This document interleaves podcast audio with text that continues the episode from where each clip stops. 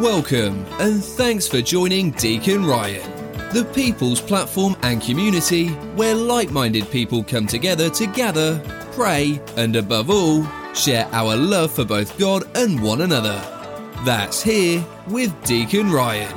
Let's pray.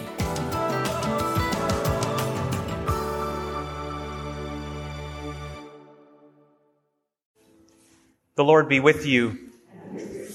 A reading from the Holy Gospel according to Luke. The shepherds went with haste to Bethlehem and found Mary and Joseph and the child lying in the manger.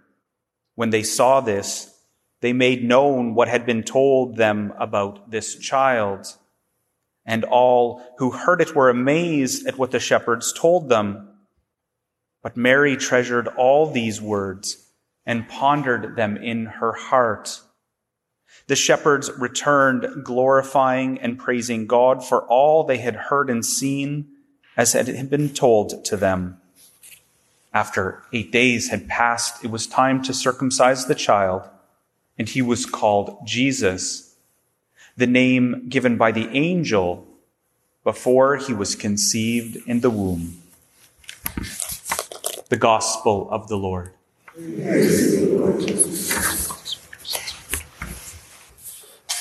dear brothers and sisters in Christ, it's a joy to be with you today as we celebrate the solemnity of Mary, the Holy Mother of God.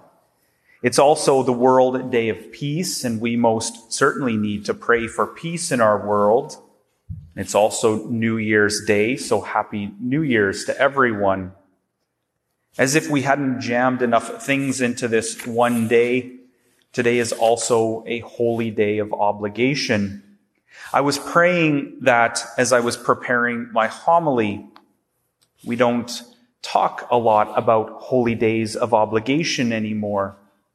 Over the last number of decades, the pendulum has swung away from fire and brimstone, and we don't preach about the obligations that come with our baptism and the consequences of not meeting those obligations. In Canada, we only have two holy days of obligation outside of Sunday Mass Christmas and Mary, Holy Mother of God. Why, of all the holy days of obligation set by the Church, why did Canada choose to retain these two? You see, outside of Sundays, there's actually 10 holy days of obligation Immaculate Conception, Christmas, Mary, Mother of God, Epiphany, St. Joseph, Ascension, Saints Peter and Paul, Assumption, and All Saints.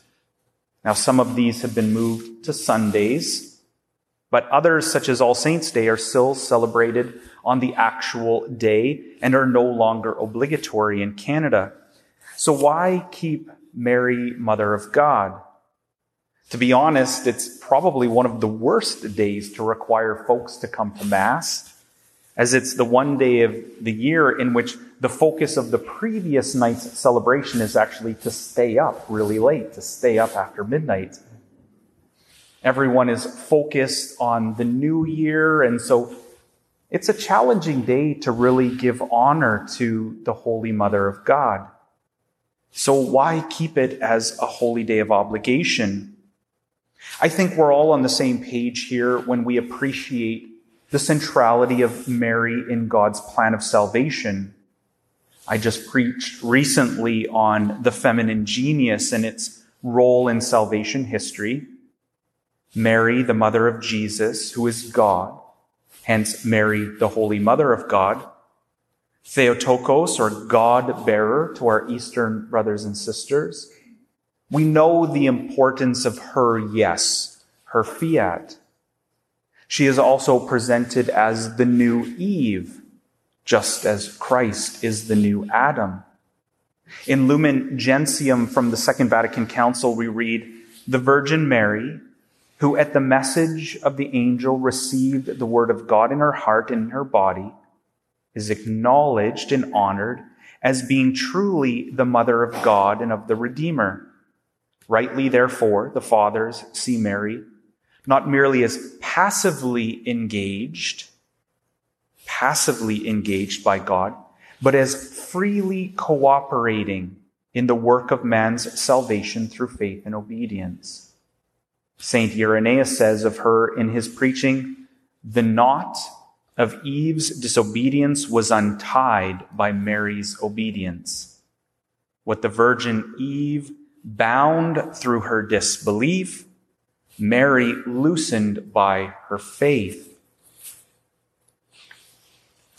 So, celebrating the very Mother of God is a fitting endeavor and worthy of a holy day of obligation.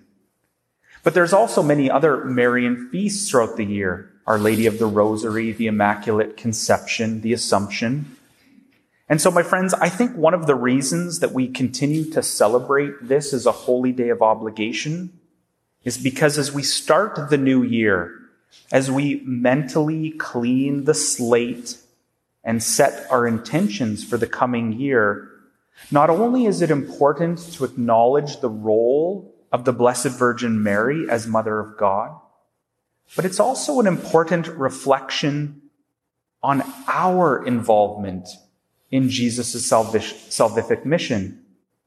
This is not just a day of celebrating some past event, but an invitation to participate in the words we pray each time we pray the Our Father.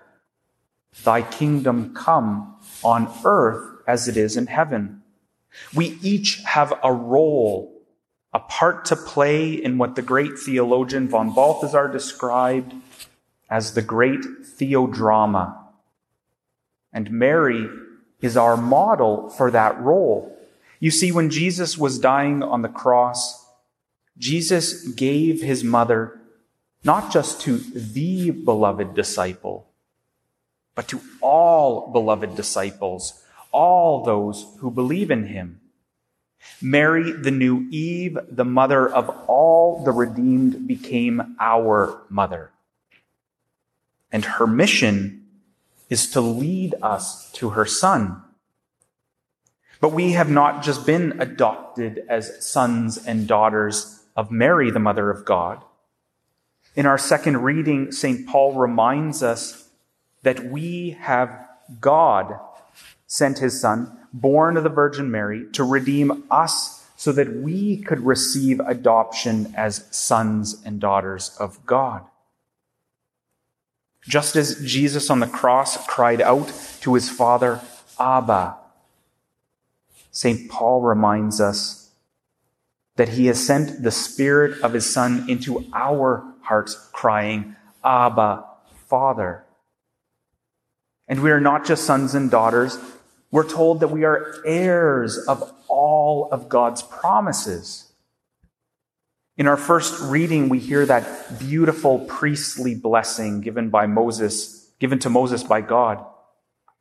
May the Lord bless you and keep you. May the Lord make his face to shine upon you and be gracious to you. May the Lord lift up his countenance upon you and give you peace. As adopted sons and daughters of our Lord, we are the recipients through the ages of this beautiful blessing. And what are we to do about this blessing? We are called to do exactly as the shepherds did in our gospel. We're called to have an encounter with our living God to have an encounter with Mary, the Holy Mother of God, to have an encounter with her chaste spouse, St. Joseph. And we are to make it known that what we have been told about this child, just like the shepherds, we are to give glory and praise to our God. Today is the solemnity of Mary, the Holy Mother of God. But in her humility, I know that she would not seek accolades or recognition. Rather, she would simply ask us to follow her example in giving our radical yes to her son's call to follow him. She would point out our role in her son's plan of salvation she would point out as our mother and as adopted sons and daughters of God that we too have a part to play in her Son's mission of making all things new.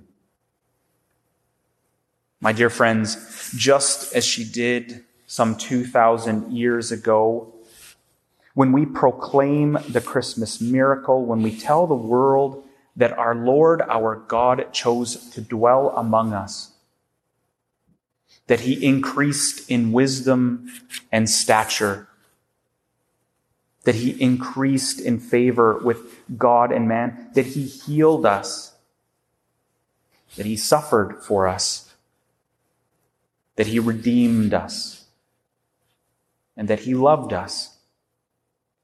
Then, just as we heard in our readings today, the Blessed Virgin Mary, the Holy Mother of God, our Mother, will treasure those words and will ponder them in her heart. Amen. Thanks once again for taking the time to join Deacon Ryan, the people's platform and community where like minded people come together to gather, pray, and above all, share our love for both God and one another. That's here with Deacon Ryan.